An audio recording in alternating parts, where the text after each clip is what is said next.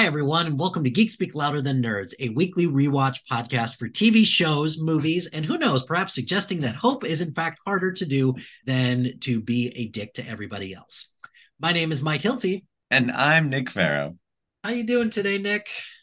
I'm doing all right. It's been quite the day. We're kind of in the midst of a cold here. So I apologize for all the hums because uh, there will be plenty. I'll do my best to mute myself when that happens. But yeah, no, it's been a trying couple of days. We all got a little sick. Well, I should say my wife and I got a little sick. So there's nothing like taking care of some kids with an illness on your hand but otherwise not terrible. Just before my illness started, thankfully, I was able to go see Killers of the Flower Moon, which I mentioned the other day. And it's my understanding that you just saw it as well, finally. I did. You managed to carve out 15 hours to take time off to see that? I did. You are correct. what did you think? Actually liked it. I oh, liked oh, it. I felt the length. I did. I appreciated the story just white people suck sometimes, you know? That is the general and, consensus, yes. Wow. We use everything at our disposal to just take advantage of people, and that's really crap. I really liked all the performances. I think De Niro and Lily Gladstone have the best chance at getting some Oscar love DiCaprio is just a despicable person through and through. That's interesting you say that. Okay. Interesting you say that. The, Robert and I have been going back and forth on Letterboxd over this exact conversation. I agree with you that De Niro and Lily Gladstone are the two. I wouldn't say a lock. I think come award season, it's going to be Robert De Niro and Robert Downey Jr. in a head-to-head race as to who's getting that best supporting actor, but as of right now, Lily Gladstone is definitely top of my list for best performances. I don't know if I'd give her a best lead actress though, because she was so underserved in the story. I was really surprised. The trailers alone made me think she was going to have a bigger role to play, but I don't see Leo as at least I don't think the movie wants me to think that he's as despicable as everyone else. I think Leo's performance reminded me a lot more, and I said this to Robert, he was more simple Jack than Jesse Pinkman. He wasn't the lackey doing it to get by. He knew what he was doing the whole time, but he had to do it anyway because he didn't have a choice. It really felt more like he was somebody with special needs being taken advantage of. Mm-hmm. So at the end of the movie, when the movie is trying to make me relate to Leo, I just didn't buy it. Aside from the fact that I was exhausted from my 18 and a half hour viewing experience. I didn't have it in me to judge Leo. I'm like, he was taken advantage of. He is not a person who was really aware of what he was doing for the most part. He just thought he was being a good nephew to his uncle. And it wasn't until the very end that he realized, oh no, my uncle's a bad guy. And everybody thinking, oh yeah, well, no kidding, dummy. Would you say that to somebody who is diagnosed on the spectrum, they don't necessarily know. I have a brother in law who is currently sitting in a prison right now because the law doesn't understand that he doesn't understand what he did wrong. Maybe that's my personal experience crossing over into the movie. It just felt very similar in the fact that Leo felt almost like a victim. And at the end of the day, his character is not a good guy. And so the fact that the movie told me he's a victim, I don't like. And then everybody else is saying, no, he's not a victim. He's a bad guy. And I'm like, I watched a different movie. I feel like the movie wanted me to feel sorry for him at the end. So that's my holdup with the movie. Yeah, the runtime was the only thing that was kind of my big holdup. We just talked about this not too long ago with, or I did with a couple other people from Zip Pop all the performances were great. There was one performance that was just a little too over the top for me, but after kind of talking it over with the two people that I talked to, they kind of convinced me that yeah, it was meant to be a performance because of the situation that he was in. It was Brendan Fraser. It's like, oh, oh just, I loved him. Yeah. that was a bit much. Brendan but... Fraser shows up, and I'm just like, "Oh, cool! It's Brendan Fraser!" And he's just like yelling his head off. It was exactly the shot of adrenaline I needed in that moment to stay awake for the next hour. So, yeah. And I really like the ending, just the way that they did that with Scorsese. Video and, broadcast. yeah, I thought that was pretty interesting. I'd I rather they it. I I'd rather they did that as opposed to what they normally do in a situation like this, which is to fade to Dialogue black, on screen. dialogue on screen, show a picture of the real life people, and then roll the credits. Yeah, I definitely agree that it was a unique and good way to end the movie, along with the Osage people dancing as the camera goes up. I thought that that ending was good.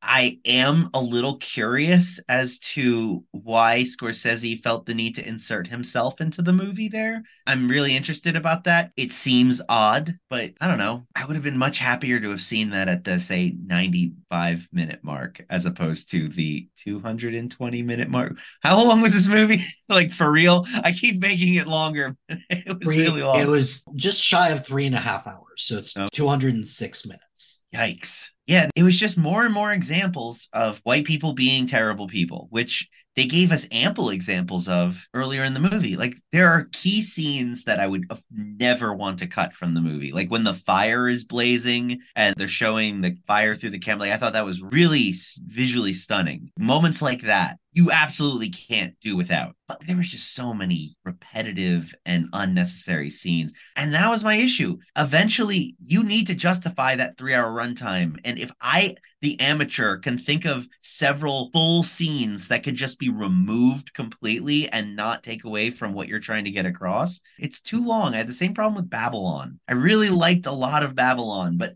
at a certain point, I was just like, get on with it. Mhm. But I never once felt that way about Oppenheimer. So I'm not like a long movie snob. Like I like a good long movie. I just it needs to justify it and it needs to be entertaining. Like don't depress me for 3 hours. I don't want that. What do you say? Do you think we should get into the episode and stop going back and forth on Martin Scorsese's supposed masterpiece? Yeah, let's do it. This week we will be watching and talking about season two, episode four of Loki, Heart of the TVA.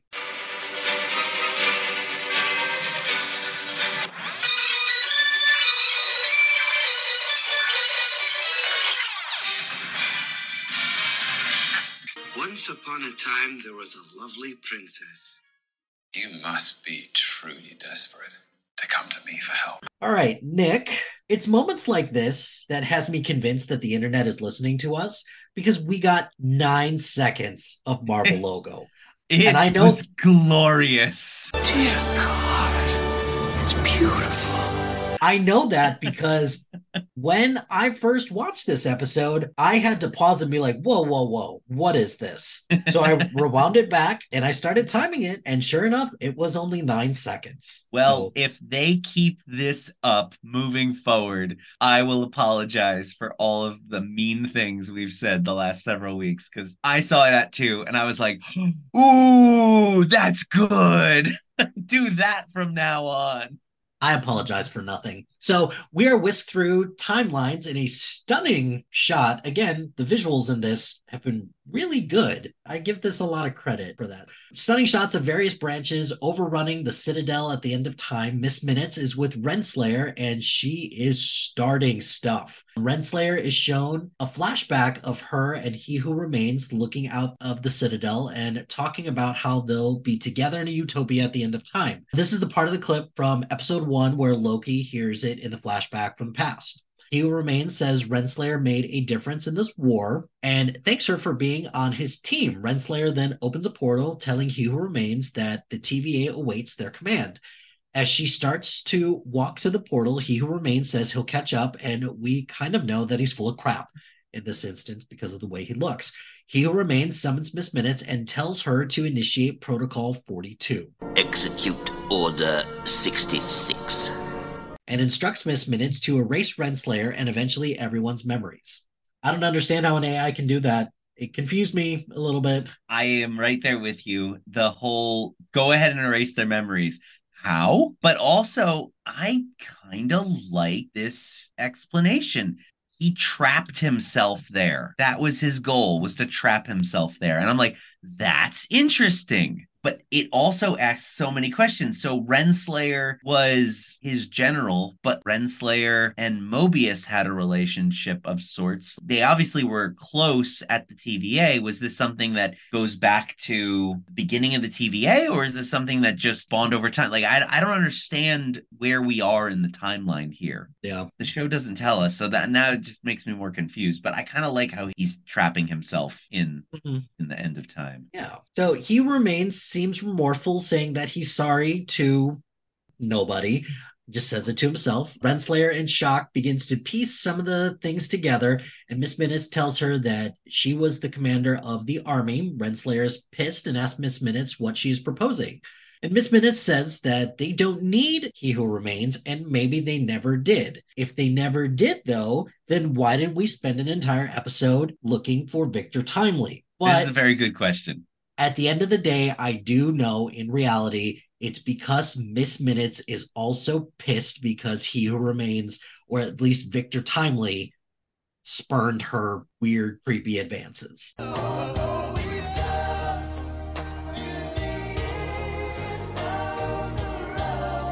Yes, that's really true. She's pissy, so that's why she doesn't need him. But why did she think that this dude was going to suddenly like it doesn't make any sense why Miss Minutes would would go all crazy on him like that. All last episode she's like he's got a plan. Don't you worry. He who remains has a plan. And then all of a sudden it's like, oh no, his variant doesn't like me. Screw the plan. That wasn't his plan. It was the other guy's plan. We jump to the logos. Uh, 128 Loki logos later, we are back at the TVA with Victor Timely, and he steps out of the portal that we saw him enter last episode. He's in awe of actually being in the TA and looks around at statues of He Who Remains and then starts to roam the hallways. Over the intercom, a voice says, All engineers to temporal core immediately. Victor sees a creepy looking mural of the Time Lords. B 15 comes by and asks Victor if he's the He Who Remains variant. Loki and Mobius come rushing in, and Victor is immediately on guard. Loki says to come with us, and Victor replies, That didn't sound as reassuring as you hoped it would. Mobius jumps in to tell Victor that he can only imagine what Renslayer and Miss Minutes said about him and Loki and says it's not true. Oh, oh, I'm convinced. Mobius says Victor has to trust them and they don't really have time to explain why. I really don't have like time to bat this around. I'm kind of on a schedule. I got plans for August. Okay, I need an answer like now. Victor says he's from Chicago, the Shadeocracy. Shadeocracy. Yeah, what's a shadeocracy? Because it's not a real word. And I'm I- from Chicago. It- That's what he no, said? We, we don't call it a shadeocracy. Maybe in 1893, that's what they called the Windy City. I guess so. That wasn't in the history books. It was the Shady City, and then the Shadeocracy, and then the Windy Shade. So he then makes a comment about it being a party, and Sylvie shows up right behind everyone. Victor is starting to lose it a little. He realizes that everyone wants him for some reasons. The TVA wants him, Renslayer wants him, The effervescent clock lady monster thing wants me. And Victor rightfully says he should have some say as to who he goes with since he is a variant and he's done nothing wrong. Exactly. like everyone keeps treating him like he's the guy, but he is definitely not the guy. He's just one of the guys. I mean, you think that the fact that Loki is on their side, shouldn't they kind of understand that? Loki and Sylvie are standing there. like we keep forgetting that Sylvie is Loki. He's done nothing wrong. He's the dude behind the dude, just looks like another dude. Mobius agrees, but the lights start to go out, and Victor is wondering if a picture of his loom is on the ground. Loki says yes and says Victor is the only one who can fix it. Take it one step at a time. Identify the problem. Fix it. Find another problem. Fix it. In the command center, Judge Gamble. Who? I'm not gonna lie, I had to look her name up because I completely forgot she was a character in this. But she gets off an elevator and is wondering about General Dox. B15 says Dox and her crew are in a holding cell, but they can't keep her there forever. How come? Why can't they keep her there forever? Isn't that what that cell is for? well, it's like a group cell. Like, is do they not have more than one? What's going on? I guess, I guess He- that's the only one at the TVA. Here's the weird thing about this season because at the beginning, the first couple episodes, I kept saying it seems like they've got a bit of a budget now, got all new sets, and they're showing the outside, and they've got some CGI money that they can give us windows. But now I'm almost wondering, do they? Because now it seems like they're just reusing the same three sets, and it's almost like a big bottle episode. Like they don't go anywhere but the three sets that they already built. None of the same sets from last year are back which is weird. B15 is looking for orders from Gamble, but Gamble explains how in the past they would have just pruned everything simple, clean, efficient. But then someone told Gamble that the TVA has to change. change. Sarcastically, B15 asks if they should just forgive and forget, and Gamble says Dox is a general of the TVA and wants to protect it at all costs. Gamble is suggesting that B15 go convince Dox and her crew that the new version of the TVA is worth protecting. B15 thinks it won't change anything, and Gamble says, Don't be so sure of that. Your words changed me. So then Loki, Mobius, Sylvie, and Victor are walking towards the loom, and Victor is wondering if he builds everything at the TVA. Well, I built all of this. Or I did. Well, or I will, and I did. They're trying to rush Victor to the loom, but he's very curious about everything. Mobius says Victor is there to solve one problem, then he's free to wander all he wants. In the repairs department, Caseyford and OB are trying to figure out how they can get the loom to stop overloading. I'm gonna have to science the shit out of this. Much to OB's confusion, they're at a bit of a loss because they've adjusted everything that they could have. Loki and company walk in with Victor and introduces him to OB and Caseyford. Victor literally squeals with delight, meeting the famous Ouroboros, the author of the now infamous TVA handbook that was dropped off at his house. OB then recounts how he learned everything from a brilliant 19th century inventor named Victor Timely, who, if he had the right resources at the time, could have been bigger than Einstein. I don't understand how they know each other. Oh, well, I- this is a I- paradox. Yeah, this is a paradox.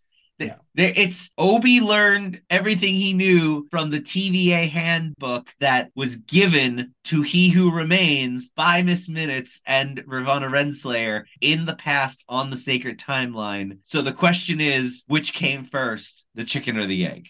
Because is it possible that we're kind of dealing with like a Tyler Durden situation where is OB maybe a He Who Remains variant? I mean, anybody could be a He Who Remains variant, I guess, but I don't know. I sure would have liked an episode where we learned about OB's past rather than an episode where we wasted time with Brad trying to find Sylvie for no apparent reason. Who knows? Maybe that will be what we dedicate all of episode five to. At this point, episode five could just be the Temple of Doom, and we see Ouroboros as a kid who's really short round, and they just use the trouble with Tribble technology to insert Loki and Mobius into Temple of Doom, and then OB now has the chance to fangirl out about Victor, and they ask each other to sign each other's books. How adorable. So Sylvie, having heard enough, says, Guys, sorry to break up this romance, but can we fix now and sign later? Loki is wondering about the plan, and OB explains that he and Caseyford have a pretty good plan, but then immediately downgrades it to a plan. He's made a model of the loom and regrets how the model doesn't look okay. I'm honestly embarrassed that Victor is here to see it. I like this part. I thought this part was pretty funny with him. I to- laughed. Did you catch the Back to the Future reference? Please excuse the crudity of this model. I didn't have time to build it to scale or to paint it. Yes, yes. I loved it. OB explains that someone has to take the throughput multiplier down the gangway, load it into the launcher, and hit the green button to launch the multiplier to the loom. Once the throughput multiplier gets launched, it will launch the loom where it will scale the loom's capacity to manage the backlog of branches that was created when Someone killed He Who Remains and released all those branches and ruined my life. Loki, clearly part of the audience, asks what's the connection between the throughput multiplier and the loom. Casey Caseyford interjects to say that the rings of the loom aren't big enough. The rings need to be bigger so that the branches can fit through. The gigantic problem now is that there is more temporal radiation than when Mobius had to go on the gangway in episode one. Mobius volunteers Loki for this. Okay, well, I mean, Loki's really gonna have to hoof it then, right? They start to argue about who the figurine in the model is and the shape of the figurine. Sylvie, representing the audience, stares at the situation the same way that I stare at you, Nick, when you get really going into the weeds about Star Trek stuff. Cool. She just looked utterly lost. And this part I really liked. I love this part too. Mobius and Loki back and forth. No, why do I have to go this time? The whole skin thing comes back. OB says it doesn't matter who it is, they just have to be super fast. The plan is still theoretical because OB isn't sure the throughput multiplier works yet. Victor knows what the problem is with the design and shows them a prototype, heyo, of what's needed to make the multiplier work. Victor says if anyone can fix it, it's the two of them.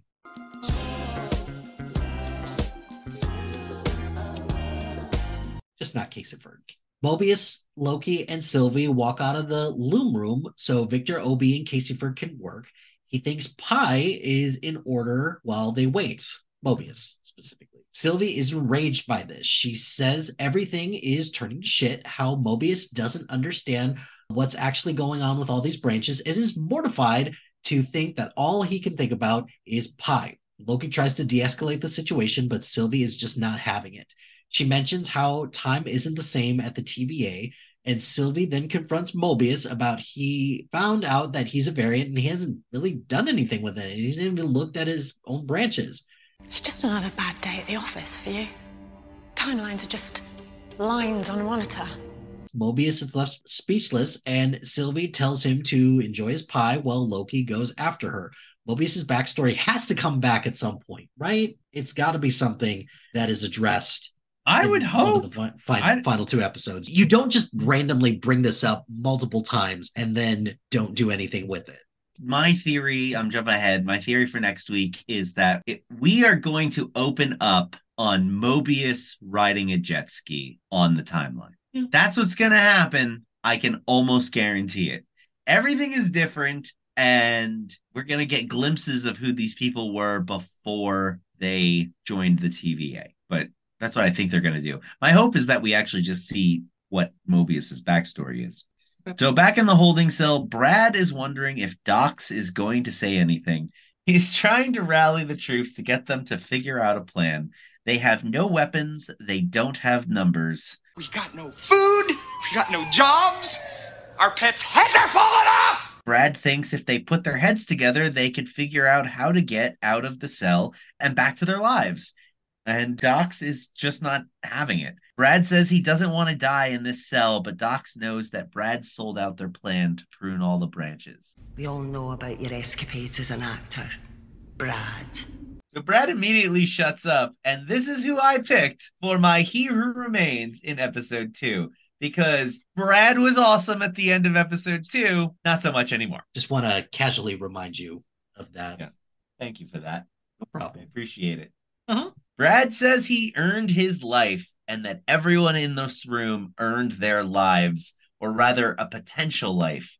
Brad confronts Dox about if she's earned her life, and she says no because she knows she still has a job to do.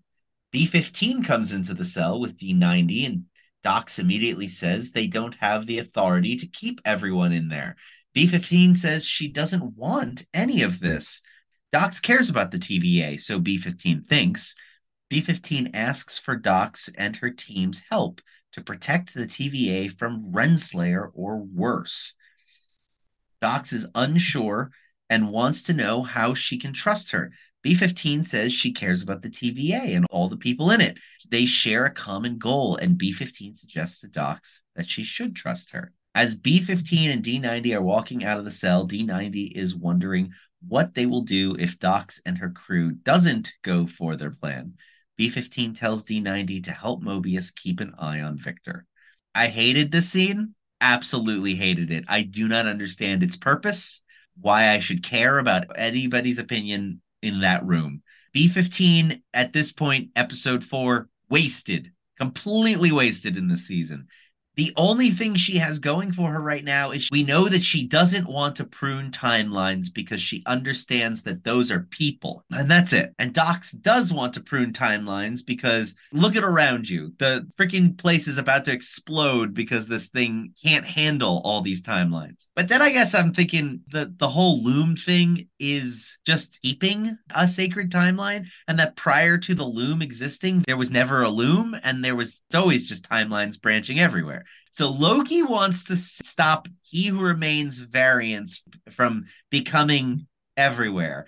So he's okay with the extra timelines so long as the loom is containing them, but he's not okay if the loom breaks and these timelines just multiply infinitely. So I thought this part was just fine. I didn't think it was like the greatest part ever, but I think this scene is just going to show how Dox is being influenced by B15's whole notion that hey, we need to change. That's her big thing is change. The TVA can't just keep doing the same thing.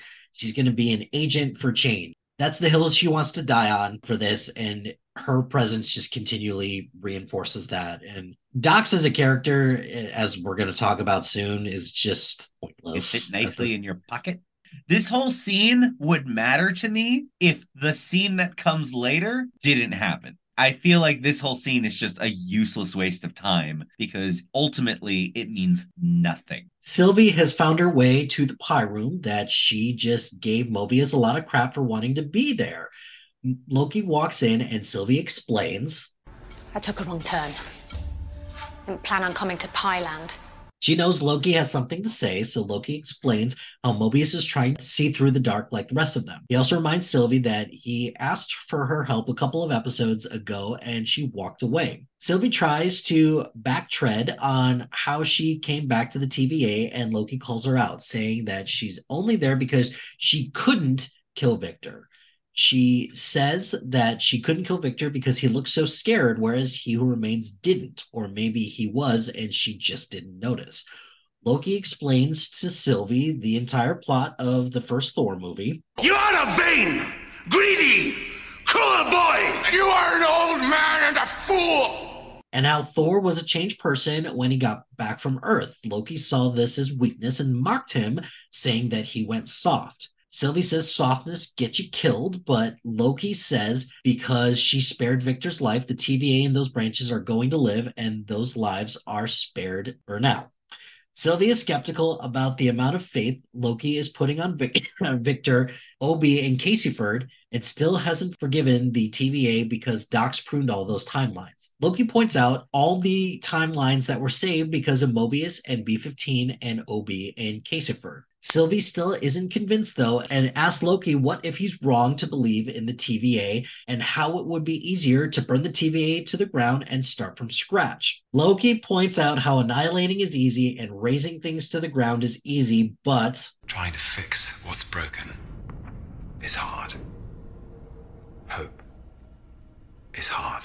So I did like this line. I think it's going to be one of those lines kind of in the same vein as Vision. They're saying, you know, what is grief but love persevering? That this whole notion that it's much harder to hope for things than it is to just burn things to the ground. This part got to me. I liked this part as well. It is a little tropey, but I think that Hiddleston sells it. And as we've said a dozen times, insert obligatory Tom Hiddleston is the best in this show comment here. He really is he's carrying this show with the help of Owen Wilson, and they're just knocking it out of the park with every scene. He makes what I consider to be a very cliche thing to say. He makes it emotional and invests me in what he's going to do then. Could an argument be made that Tom Hiddleston's performance as Loki throughout the course of the entire MCU is among one of the best. Oh yeah, absolutely. Everybody, good for you, Marvel. Keep giving him stuff. Slightly convinced, Sylvie says they have to hope that Victor can help them,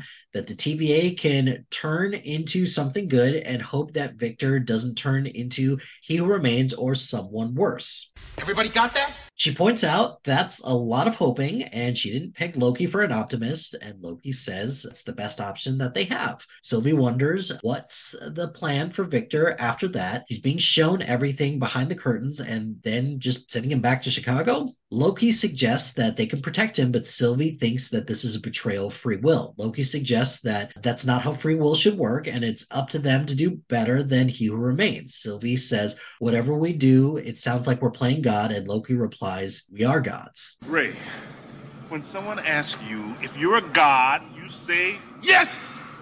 So, Yeah, they are. So, I think uh, Sylvie forgot that she's a Loki. I think that's the problem. Don't you forget who you are after spending years in a McDonald's? I lose myself in a McDonald's every day. Back in the cell, Brad is trying to convince Dox and her team to help figure out a way to escape because they're going to get pruned when they aren't needed. Dox believes B 15 has integrity, though. She doesn't need to agree with her to know that. Brad doesn't trust B 15, but a portal suddenly opens up because apparently Renslayer has portals now and isn't quite as trapped as we all thought she was last week. So Renslayer and Miss Minutes come bouncing out of the portal, and Dox is wondering where B15 is when Renslayer says that she's enacting her plan to control the TVA. Wrong, wrong, wrong, wrong.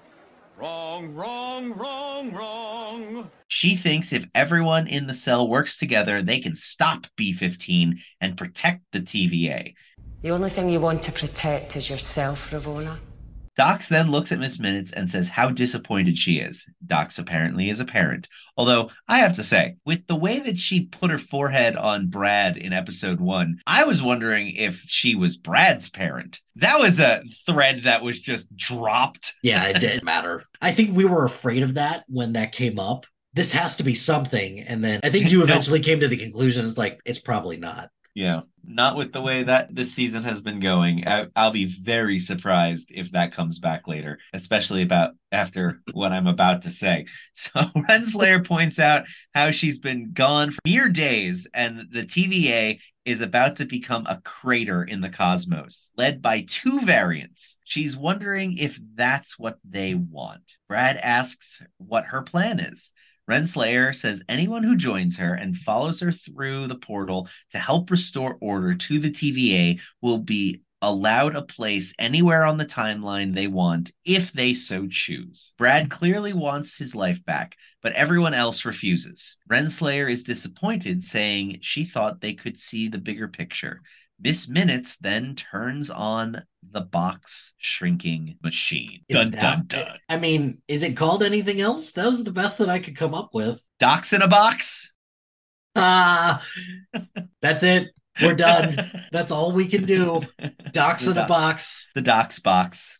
Hashtag dox box. Yeah, well, she turns on the dox box, and uh, let's just say they're all going to be a lot thinner. Dox is finally seeing the big picture, and Brad is asking Renslayer to stop what she's doing. Dox is wondering to Brad if life on the timeline was that good. The box surrounds Dox and her team and starts to shrink. Dox then says, How does it feel? Knowing that all of us here would rather die than follow you out that door. Miss Minutes looks crazy in the background. Just the smile and just, oh, it's, She was like super excited to finally see how this box works. She was thrilled like Shaxs getting told he can eject the warp core. As so as the box closes in on Dox and the rest of her team, Brad looks away in horror as the screams of everyone engulfs the room. They're all killed and Brad goes out the portal with Renslayer and Miss Minutes. So my question, did they leave the box or did they turn it off and everything poured out of the box a la Johnny Depp in Nightmare on Elm Street?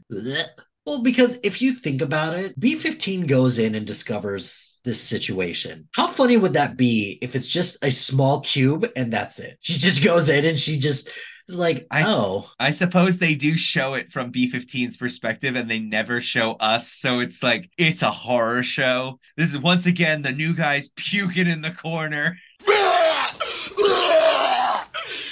and all of this could have been avoided if B15 had just not tried to save money on brake pads. Back in the repairs department, OB, Caseyford, and Victor are finishing the throughput multiplier with Victor's addition. It looks spectacular. Mobius walks in. similar to what it looked like. Yes.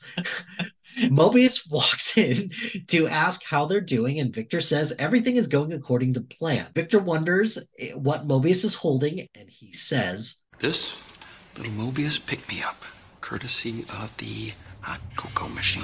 Caseyford says that diagnostics and some of the network is starting to go down, and Victor is inquiring about the hot cocoa machine. Suddenly, all the tempads stop working. Mobius tells D90 to take Victor to go see the hot cocoa machine since Victor is so interested in it. B15 gets back to the holding cell to find everybody dead. He gets back to find Dox in a box. That's Imagine that's if it was Dox in a box eating locks. She tries to get in touch with Mobius on her tempad, and Miss Minute says access denied.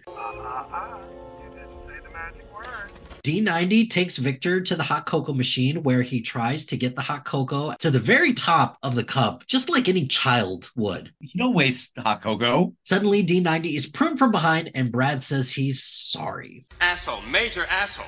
Where did Brad come from? Like, we had a pretty solid shot on D90 the whole time. It was movie trickery, I tell you, because there's no way he was just there. I don't like that. You'd think that we would have seen at minimum the portal or something because the last Big that we saw, box. the last that we saw Brad, he was leaving the cell with Renslayer and Miss Minutes. So the Big magic of orange. movies. Brad has Victor and wants to know where the throughput multiplier is. Back in the repair shop, OB is concerned that all the files are being corrupted in real time. OB wonders if Mobius downloaded unauthorized games again, and Mobius replies. He's not going to make that same mistake twice. Unauthorized games. Games. Games. Games, sure. Now available on Disney Plus. That feels like an edit that you would see on like a hard R movie on basic cable. Caseyford sees that something is messing with the temp pads, and the same Miss Minutes access denied message comes up. OB figures out that Miss Minutes has taken control of the system. Why didn't Miss Minutes do this sooner? Right? This, Like, is, it is- this was this is- something she could have always done. Like, why not just do that first? Yes. How about instead of leaving the TVA to go find, to take Renslayer to find Who Remains and give him the book, how about you take over the TVA with your magical powers and then go so that way it doesn't turn to shit while you're gone and you have to fix everything when you get back? Moby suggests he grab the multiplier and grab Victor and then run to the hot cocoa machine. Everyone converges on the hot cocoa machine to find Victor is gone, Miss Minutes is back, and Dox is in a box. That's a lot of information to get in 30 seconds. Sylvie thinks correctly that Renslayer is behind this. The device is ready, but they need to find Victor so that they can use his temporal aura to open the blast doors to get to the loom. Loki, who picks up the pruner, thinks Renslayer is still in the TVA because the TVA is what she wants. Now I'm thinking, why didn't they just go back in time to earlier when He Who Remains was younger and just grab that one? Sorry. There's so many explanations is what they should have done. Anyways, Brad takes Victor to the war room where there's clearly no fighting and also Renslayer is there. Miss Minutes looks pissed to see him and Victor replies, Thank God you're both okay. Renslayer is tired of listening to Victor's lies. What lies? They barely know each other. What they is met him she- an hour ago. Is she projecting the He Who Remains variance thing on him? I guess he was a bit of a quick talker back in Chicago, but like Miss Minutes wasn't on the receiving end of that. She says he can only speak when she says he can. All she wants to know is where the throughput multiplier is.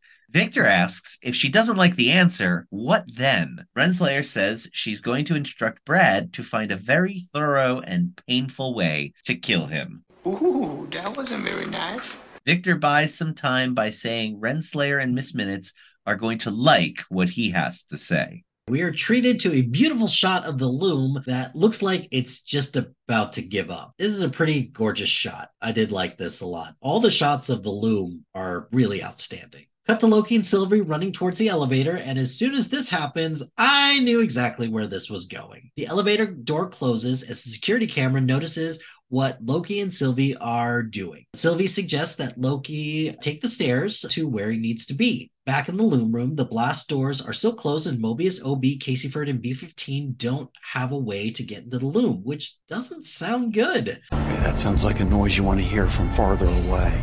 Loki is seen running through the halls of the TVA, only to find that it's not Loki from now anymore. It's Loki in episode one who needs to prune himself to get the blast doors to shut in the first place. Miss Minutes traps Sylvie in the elevator, but she figures out a way to open it back up. Loki from episode one is back by the elevator where Sylvie is opening the elevator doors. Loki in this episode, with his pruning stick, sees the Loki from episode one and realizes he needs to prune him in order for their plan in episode one to work. Nick, would you like to take a bow now for your correct prediction? I am the smartest man alive! Even though this is an audio podcast? Oh, I hope you can see this because I'm doing it as hard as I can. I called this! But I mean, it was kind of obvious. But yeah, no, I, that one felt good. I got to that part of the episode, I was like, ha! Sylvie is confused about why Loki needed to prune the other Loki and says he promises this will all make sense. The phone Well, no, rings. he doesn't have to explain it to us. This is the one time where they showed and didn't tell. Although they probably will. Sorry, they probably will tell. Next week they'll explain it all. Phone rings and Loki picks it up to find OB on the line. Loki says Miss Minutes is sabotaging everything. OB then says he can take her offline if he reboots the system. Mobius is wondering what do they have to lose, and OB says the security protocols will go down along with the dampeners to prevent magic from being used in the TVA. Loki and Sylvie both say, Turn it off! I could not believe that that was an option from the start. What are we doing, guys? Like, oh my goodness. I mean, granted, they get a pass because it seems like only OB knew that that was doable. But still, I was like, what the hell?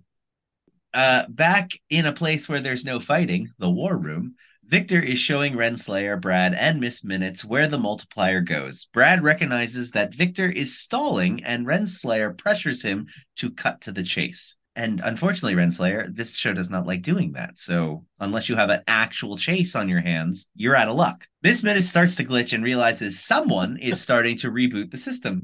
She's being taken offline and she's losing her cognitive faculties. She then says she needs to tell Victor something. And as she's glitching, she says, He'll never be he who remains. You are a mean girl. That's such a bitchy thing to say as your last thing. Right? So passive aggressive, so spiteful. I kind of loved it. It was so petty. You'll I like never how she be got all here. analog. And with that, Miss Minutes is now completely offline and she disappears. The lights go out completely, and Renslayer tells Brad to go find out what happened. In the hallway, Brad encounters Loki. What do you say, X5? Fancy a rematch? And Sylvie sneaks up behind him to enchant him. I liked how he walks up and Loki is just like, "Come and get me, baby." Mhm. Oh, guess what? Somebody's got their power. So I enjoyed that. Sylvie sneaks up behind and enchants him. The lights come back on, and the enchanted Brad goes back into the war room. Not to fight, but to tell Renslayer that he didn't think that he would see her again so soon. Of course, that's Sylvie talking through Brad, and I particularly loved Brad's mannerisms being possessed by Sylvie. Loki and Sylvie grab Victor and run towards the elevator. Just then, Brad prunes Renslayer in a rather quick fashion and then snaps out of the enchantment. Everybody else, when they get pruned, they look like they're suffering. Renslayer goes out like that. But then with Renslayer, I was like, okay, when you get pruned, you go to the end of time with Alioth, and Alioth tries to eat you. But just because you go to the end of time doesn't mean that you're te- technically gone. But then is Alioth still there? Because Sylvie and Loki kind of took care of him. And I also kind of felt like maybe he who remains was controlling Alioth. So with him gone, like, wouldn't they just go right back to being in the place? And also, Renslayer can apparently transport herself out of places. So would pruning her even do anything or just get her out of the way for now? Like, I wasn't sure if I was supposed to feel like, oh no, or oh, that's just inconvenient for her. All right, on to the home stretch. In the loom room, OB is looking at the device that scans the temporal aura when Loki and Sylvie arrive with Victor, who has his aura scan and the blast doors are open. This shot of Loki looking at the loom, it's going to go down as one of the pretty shots in all of Marvel because it's Loki looking at the loom, everybody else is around him, and it just looks super bright. I love it. It was really great. OB comments that it's worse than he thought and they have to move fast. He's wondering who's it going to be that's going to go outside, and Loki volunteers. Victor says he'll do it though, since he's got more knowledge about what to do if something goes wrong. Time to be brave. Good luck. Victor puts on the suit and says that he's ready. The door opens and Victor charges out only for him to instantly disintegrate into spaghetti. And I'm not going to lie, I laughed so hard during this part. I thought it was pretty funny as well. And I'm not 100% sure the show wanted me to think so. oh, God. This is the third time that we've gotten spaghetti mm-hmm. in the MCU. And I don't know if that's an intentional choice or what, but it seems weird that they keep disintegrating people spaghetti style. Ant Man, okay, there's that Kang connection, but then what was up with Mr. Fantastic in Multiverse of Madness? Just spaghetti pop. Maybe it's Marvel's way of saying, yeah, this guy ain't coming back ever. Goodbye, John Krasinski. Bye, Goodbye. John Krasinski. Everyone is completely shocked to see that Victor died Everyone is trying to figure out what to do next, but Loki realizes he really doesn't need to know what to do next. The loom fails. Then the explosion is hurtling towards them. Camera moves into a slow close up of Loki's face on the verge of tears as he braces for impact of the explosion. Then it cuts to black, which cuts to white. I thought, I thought it cuts to black at first, and then it goes into the closing credits. Oh, I thought it went white first. I really like this ending. I like it a lot. I do too. It's Oh, two yeah. episodes too late, but I do like the ending. Yes, mm-hmm. very much so. So, Nick, what do you think of this episode? I felt like this episode was a lot of nonsense. There's a lot of good in here, but there's just a lot of fluff and filler. Almost none of it needed to happen. I'm so confused by why they're structuring this season the way that they are when it's so clear they want to tell a specific story, but for the last three episodes, they've just been kind of like running around with chickens with their head cut off. It doesn't really tell a good cohesive story. And you could very much like Killers of the Flower Moon, chop out most of episodes two, three, and four and give a really good single episode of solid story to give yourself more runway for the finale or give us a better episode like a backstory episode where we learn a little bit more about these characters. I might feel something if when b15 says to dox her speech but it isn't the second time we've ever seen them in a room together. Mm-hmm. Like they spoke to each other as though they always had this conflict but all we've ever seen is that one scene in the very first episode of them having a conflict. I don't know these new characters enough to care about them, let alone the ones that we did see from last year having any kind of interactions with them. It just doesn't make any sense to me what they're doing. And I honestly doubt we're going to ever get more of it. So, like whatever these last two episodes are going to be, I'm very curious now that they've kind of blown up the show because they kind of have like the sky's the limit. They can do anything. They can go weird or they can do more of the same. But I honestly think that it's going to be a big left turn. And if they're smart, the left turn is going to veer into Secret Wars territory, or at the very least, Kang Dynasty territory. Like this should set something up. And if it doesn't, I'm going to be annoyed. Those are my thoughts of the episode. I feel like it's going to set something up. So I like this episode. I thought it was good. There was some scenes that they could have cut out. I, I kind of on the same boat as you. I, is it is it a little too too little too late? I think, at this. And it just kind of makes me wonder why Marvel just stuck to their guns and just stuck with six episodes. Because I feel like you either make this six better and more cohesive episodes, or you expand this out and give us more context for what they're doing. Either way, I, I don't understand Marvel insistence on relying on this six episode structure for Marvel stuff. I don't get it, but It's Um, not even just Marvel stuff. Like Obi Wan and Boba Fett had the exact same problem. In both instances, they didn't have enough story to fill six episodes. And I'm just sitting there going, why is this six episodes then? If you need to make one whole episode a Mandalorian episode for your show to make sense, it doesn't make any sense to me. Like, it's a Disney Plus problem. They got it in their heads that they wanted to do mini series, but no one ever told them that you know for a mini series to work it has to actually be good. Like like have enough content to fill yeah like and it i don't know why they all they they cookie these cookie cutter it has to be this many episodes.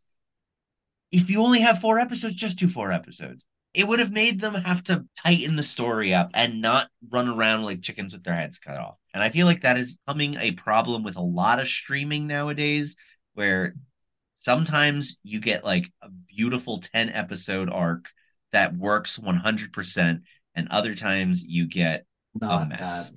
yeah not that indeed So let's talk about our favorite characters and let's go with our He Who Remains award. I'll take you home and lock you in a nice little cage and never, never, ever let you out. Do you imprison everything you like? Of course. He's so fluffy, I'm gonna die. The Moopsie is Narja's favorite. Oopsie. In this segment, we pick a character from the episode uh, who we would go past Goliath and get to the Citadel of Time. So, Nick, who is your He Who Remains for this week, if you even have one? well it's gonna be a default to either mobius or loki this week i i'm bouncing back and forth between the two because i really did enjoy mobius telling loki well i'm volunteering you for this one but then you really reminded me that loki has that great moment in the middle Hmm, it's tough. I, I think I'm going to go with Mobius because in the end, he made me laugh, and therefore that trumps up everything else. He really likes his skin right where it is.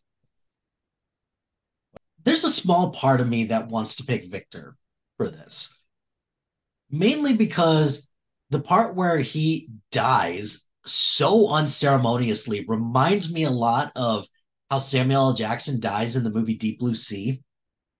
Gives a rousing speech, just tries to be brave, and then all of a sudden he just dies. But I think I'm actually going to give this to Sylvie. And the reason why is because she had so many moments where she's just looking at the situation with just a weird look. She's channeling how I'm feeling about the situation now. And I appreciate that. So, yeah, I'm I'm going to go with Sylvie on this. Plus also I can't pick OB for each one, but the line where he says but somebody killed him and messed everything up and ruined my life. I, I loved that line. Just and she's he's just looking at Sylvie, just like this is all your fault. It did it ruined his life. Until they did that, he was just chilling, hanging out in the repair bay mm-hmm. for whenever, just hanging out. All right, so that's gonna do it for He Who Remains. And we got a bit of an announcement. So we are skipping the sacred timeline for this week, and we are moving the sacred timeline for the last two parts to next episode. We'll do 16 through 9, and then the episode after that, which will be the season finale, we'll do 8 through 1. And we're going to spin off the coming together of a list because I don't know why you and I thought that we could do the final episode, final thoughts mm, on the mm. series, and coming up with this list, considering how spread out our lists are in one episode. I don't understand how because we're crazy. We're Yeah. crazy, a bunch of crazy kids with crazy ideas who think we can own the world. So we're skipping it this week. So Nick, what do we got coming up next week? Well, next week, next week will be season two, episode five, title not found. Love that title. So good. It's a great title every week. It's a bold move naming your episodes that every single week. But that won't be the next episode in your podcast feed. Tune in Tuesday as we bring you the season finale of Star Trek Lower Decks season four, episode 10, also title not found. But it's sure to be a banger. I'll, I'll tell you that much. Bold prediction there. Until next time, please like, subscribe, yell at a friend for wanting a slice of pie, share the podcast, and rate us five stars on your listening app of choice. Also, you can find us on social media. I'm on Blue Sky, Twitter, and Letterboxd at Jagged2319. A little disappointed you didn't do a dox in the box thing, but whatever. It's fine. nope, too late. I am on Instagram, Threads, Blue Sky, and Serializd at MLHilty2452. You can also contact the show at geekspeaklouder at gmail.com or on Blue Skies at geekspeaklouder.bsky.social or just by searching Geek Speak Louder Than Nerds. Join our Facebook group and follow us on Twitter at Geeks Speak Loud because the er was just too many characters for Elon Musk. Until next time, I'm Mike Hilty. And I'm Nick Farrow. Thank you for tuning in to Geeks Speak Louder Than Nerds. Bye, Catch- everybody. Catchphrase. Dox in a box.